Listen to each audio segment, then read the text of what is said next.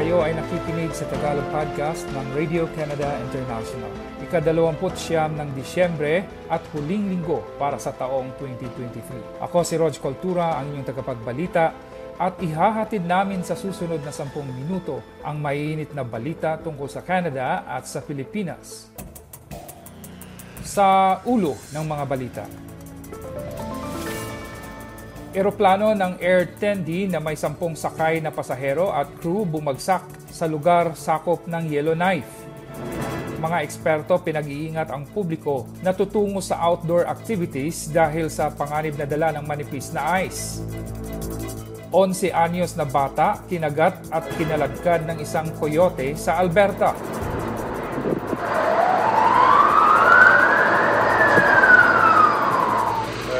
Отримавши інформацію, що є Russia muling nagpaulan ng missiles at drones sa Ukraine sa itinuturing na pinakamalaking ginawa na aerial attack. Ito ang Tagalog podcast ng Radio Canada International. Pinaulanan ng Russia ng 122 missiles at 36 drones ang mga target sa Ukraine sabi ng opisyales noong biyernes. Na-intercept ng Ukrainian Air Force ang 87 sa missiles at 27 sa mga Shahid-type drone buong gabi, sabi ng military chief ng Ukraine na si Valery Zaluzhenie. Sabi ni Air Force Commander Mykola Oleshuk sa kanyang opisyal na Telegram channel, ito na ang pinakamalaking aerial attack ng Russia mula nang ilunsad ang pagsalakay noong Pebrero 2022. Ayon sa Ukrainian Air Force, nangyari ang nakaraang malaking pag-atake noong Nobyembre 2022 nang magpalipad ng 96 missiles ang Russia laban sa Ukraine. Pinakamalaki na aerial attack naman ang naitala na pag-atake noong Marso ngayong taon kung saan 81 missiles ang itinira ng Russia ayon sa record ng Air Force. Dose-dose ng missiles ang ipinalipad Huwebes ng gabi patungo sa Kiev kung saan mahigit 30 sa mga ito ang naharang, sabi ni Serhiy Poplo, pinuno ng Kiev Military Administration. Sa huling update, nasa 30 na ang kumpirmadong patay sa aerial attack habang nasa 144 na ang tumataas na bilang ng mga nasaktan sa naturang pag-atake.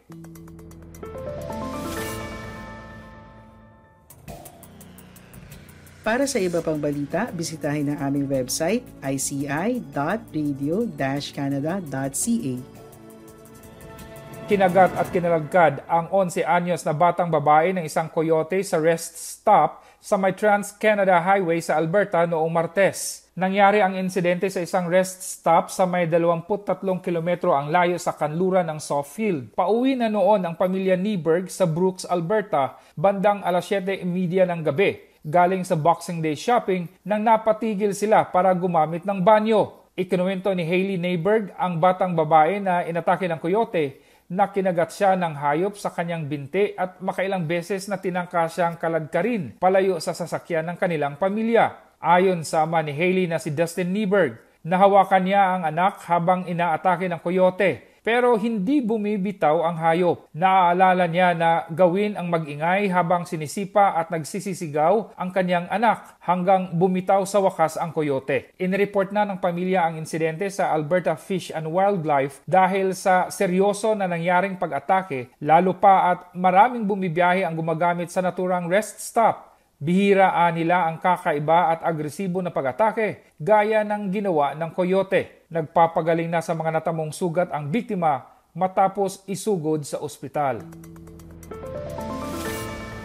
Naglabas ng panibagong mga babala tungkol sa panganib ng pagpunta sa ibabaw ng manipis na ice o sa kalapit na katubigan matapos mangyari kamakailan ang mga insidente kung saan nalunod ang mga biktima sa lawa o sa ilog sa iba-ibang bahagi ng Canada.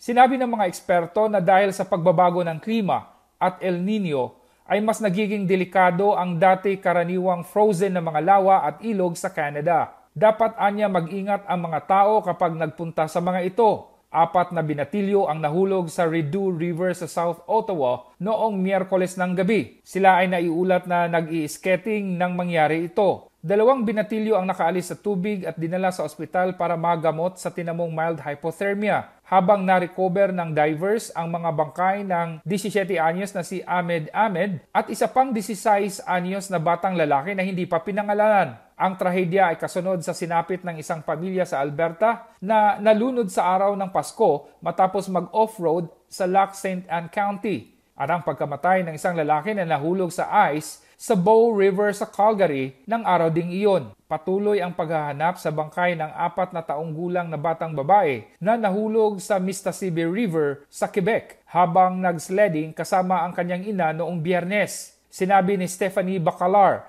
isang corporate communications manager sa Life Saving Society sa Ontario, na maging mapanuri at huwag magpalinlang sa ice. Nasa one-third ng mga insidente ng pagkalunod sa Canada ang nangyayari sa pagitan ng Oktubre at Mayo dahil manipis ang ice at malamig ang tubig sa mga panahong iyon. Sinabi ni Bacalar na dapat sukatin ng mga tao ang kapal ng ice gamit ang auger isang aparato para i-check ang ice. Kailangan na ang ice ay hindi bababa sa 10 cm ang kapal para kayanin ang bigat ng isang tao at dapat mas makapal kung mas marami ang tao. Dagdag pa ni Bakalar, kung magdadala ng sasakyan sa ibabaw ng ice, dapat hindi bababa sa 20 hanggang 30 cm ang kapal ng ice.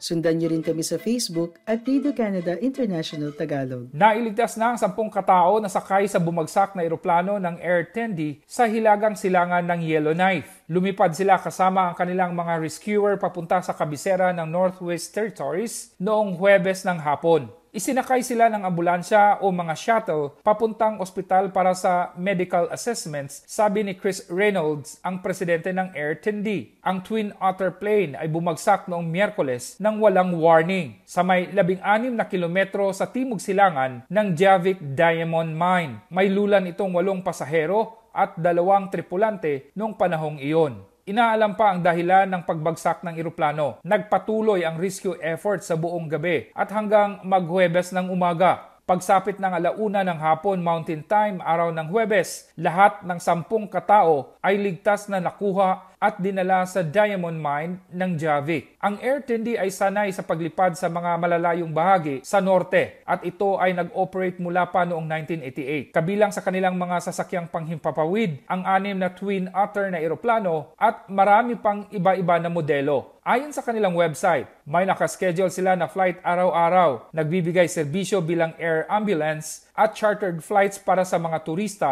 o sa pangangailangan ng mga taong nagtatrabaho sa mining at sa gobyerno. Bumagsak ang pribadong chartered flight malapit sa lugar ng Javik Diamond Mine Camp bandang 12.45 Mountain Time araw ng Miyerkules, ayon kay Reynolds. Parehong iimbestigahan ng Air Tendi at ng Transportation Safety Board of Canada ang naturang pagbagsak ng eroplano.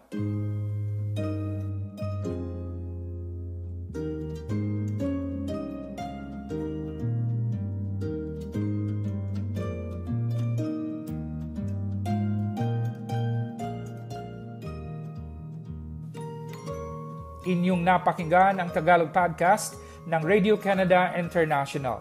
Maraming salamat at sinamahan niyo kami sa taong 2023. Patuloy ang ating balitaan para sa mahahalagang update sa mga kaganapan sa Canada at sa Pilipinas sa darating na taong 2024. Bisitahan ang aming Radio Canada International Tagalog website o kaya i-like at sundan kami sa RCI Tagalog Facebook page at X o ang dating Twitter para updated ka sa mga balita. Ako ang iyong lingkod, Rog Cultura, ang inyong tagapagbalita mula sa Radio Canada International. Happy Holidays at manigong bagong taon!